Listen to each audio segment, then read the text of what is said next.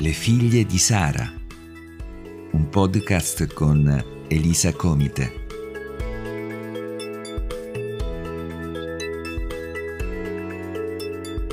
Per continuare a sperare nonostante le circostanze. Ben ritrovate carissime. Oggi dipingerò con voi un'immagine che mi ha ispirato tantissimo da Deuteronomio capitolo 32 versi 1 a 4 nella versione The Message e dice così Ascolta cielo, ho qualcosa da dirti. Attenzione terra, ho la bocca piena di parole. Il mio insegnamento lascia che cada come una pioggia leggera. Le mie parole arrivino come la rugiada del mattino, come una pioggia che spruzza sull'erba tenera come le docce primaverili sul giardino. Poiché è il nome dell'Eterno che sto predicando, rispondi alla grandezza del nostro Dio. Le sue opere sono perfette e il modo in cui lavora è giusto.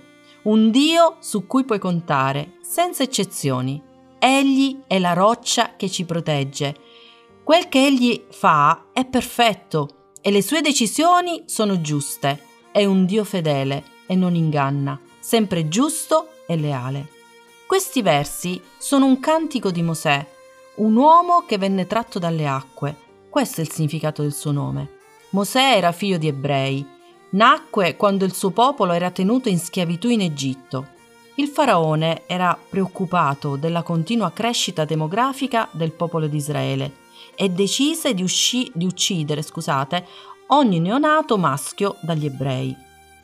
La madre di Mosè vide che suo figlio era molto bello e percepì in cuor suo che c'era un progetto divino su di lui e rischiò la propria vita pur di salvarlo.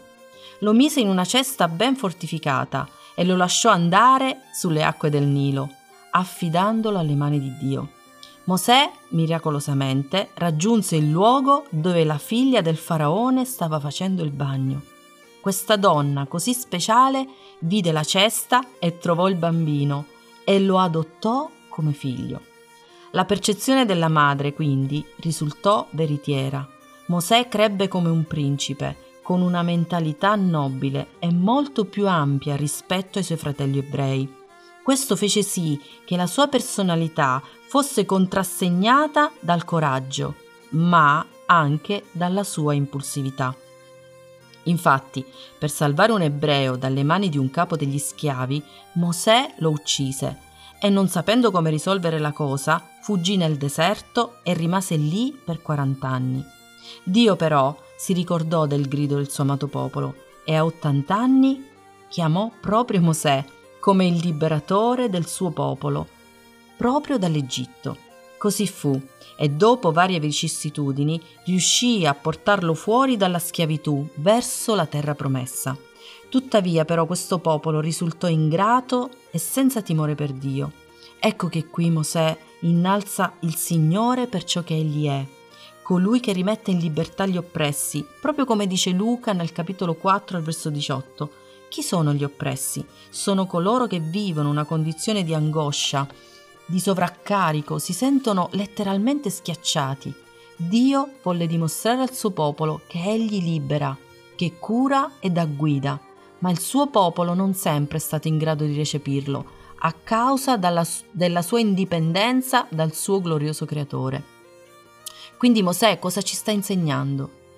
Lasciare che la parola di Dio e le sue promesse per noi siano come pioggia leggera, come rugiada al mattino, ma cosa rappresenta la rugiada? La rugiada è l'insieme delle goccioline che si trovano sull'erba al mattino e ha una funzione di nutrimento, di ristoro e vigore all'ecosistema.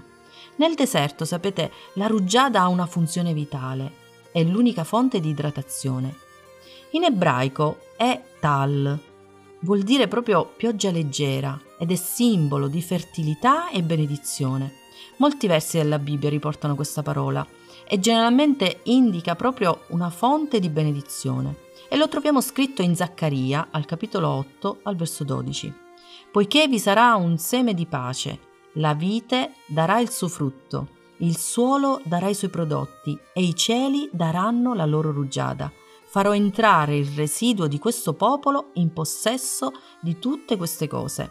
Anche Osea parla di rugiada, al capitolo 14, verso 5. Sarò come la rugiada per Israele. Egli fiorirà come il giglio e affonderà le sue radici come i cedri del Libano. Come vedete la rugiada è associata sempre a produttività e benedizione e quando tu dipendi dalla fonte della rugiada, in modo automatico fiorirai come il giglio e sarai come i cedri del Libano. Anche i cedri hanno un meraviglioso significato. Vengono usati per sostenere pesi molto grandi. Si usano come colonne portanti in edilizie e venivano usati anche per le colonne del Tempio proprio per le caratteristiche straordinarie che ha. Ecco perché Dio ci paragona a cedri. Lo scopo di Dio è che noi diventiamo persone di spessore, portatori di pesi con una saggezza divina affinché diventiamo persone di soluzioni. Egli vuole che tu diventi così forte che quando vengono le tempeste della vita non sia sradicato. Puoi essere scosso, certamente, ma non abbattuto. Ecco che Mosè, per ispirazione divina, esorta il popolo di Dio a rispondere alla sua parola, a lasciarsi guidare da essa con lo scopo di essere benedetto e gustare quanto egli è buono, e vuole farsi conoscere nella sua interezza. Egli è un padre che desidera solo il meglio per ciascuno che si affida a lui, un padre su cui puoi contare senza riserve. Sono certa però che molti di noi non abbiamo avuto un modello di padre così. Piuttosto abbiamo subito da lui, non ci siamo sentiti protetti, non abbiamo sentito la sua vicinanza, non abbiamo ricevuto la giusta protezione e guida e ora, purtroppo, soffriamo e stiamo pagando caro il prezzo di tutto ciò. Ci sentiamo insicuri, incapaci, non riusciamo a portare nulla a termine, nonostante lo desideriamo con tutto il cuore, la paura di non farcela è troppo forte. Dio non è come un padre terreno, su lui come dice Mosè in questo canto, ci puoi contare. Io ti invito a rimettere la tua sorte, la tua vita nelle, nelle mani di Dio. Lascia che la sua parola sia per te il riferimento giornaliero, sia la lampada ai tuoi piedi, una luce nel tuo sentiero, proprio come scritto nel Salmo 119 verso 105. Sarai al sicuro, non avrai timori di fallire, perché ti renderà stabile e sicuro e deciso prendendo vigore dalla parola come la pioggia leggera che entra nella tua anima e nel tuo cuore così dolcemente, comincerai a sentirne subito gli effetti. Voglio invitarti, così, a fare sì che Dio sia il tuo papà, la tua bussola. E se tu lo desideri con tutto il tuo cuore, io ora voglio pregare per te. Ti invito a fare questa preghiera con me, ispirata dall'Apostolo Paolo nella lettera ai Romani al capitolo 10, versi 9 e 10 io ti do le parole e tu le ripeti dopo di me. Chiudi i tuoi occhi e se puoi, china il tuo capo e ripeti dopo di me. Signore Gesù, io so che tu sei morto al posto mio per perdonarmi da ogni peccato. Sei risorto perché io potessi avere vita eterna. Oggi riconosco che senza di te non posso vivere e rimetto la mia vita nelle tue mani. Grazie perché so che mi hai perdonato e mi hai salvato. Da oggi ricevo te come mio Signore e Salvatore. Diventi il mio papà.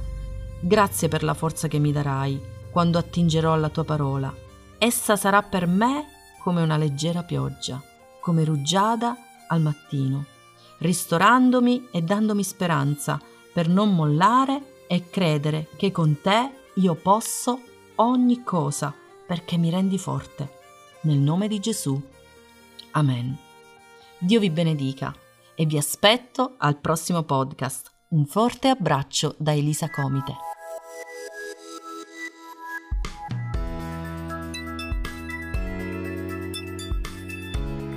Se ti sei sentito incoraggiato dal podcast Le figlie di Sara, inviaci una mail a lefigliedisara@gmail.com se desideri che altre persone siano incoraggiate come te, condividi pure il canale Telegram Le figlie di Sara.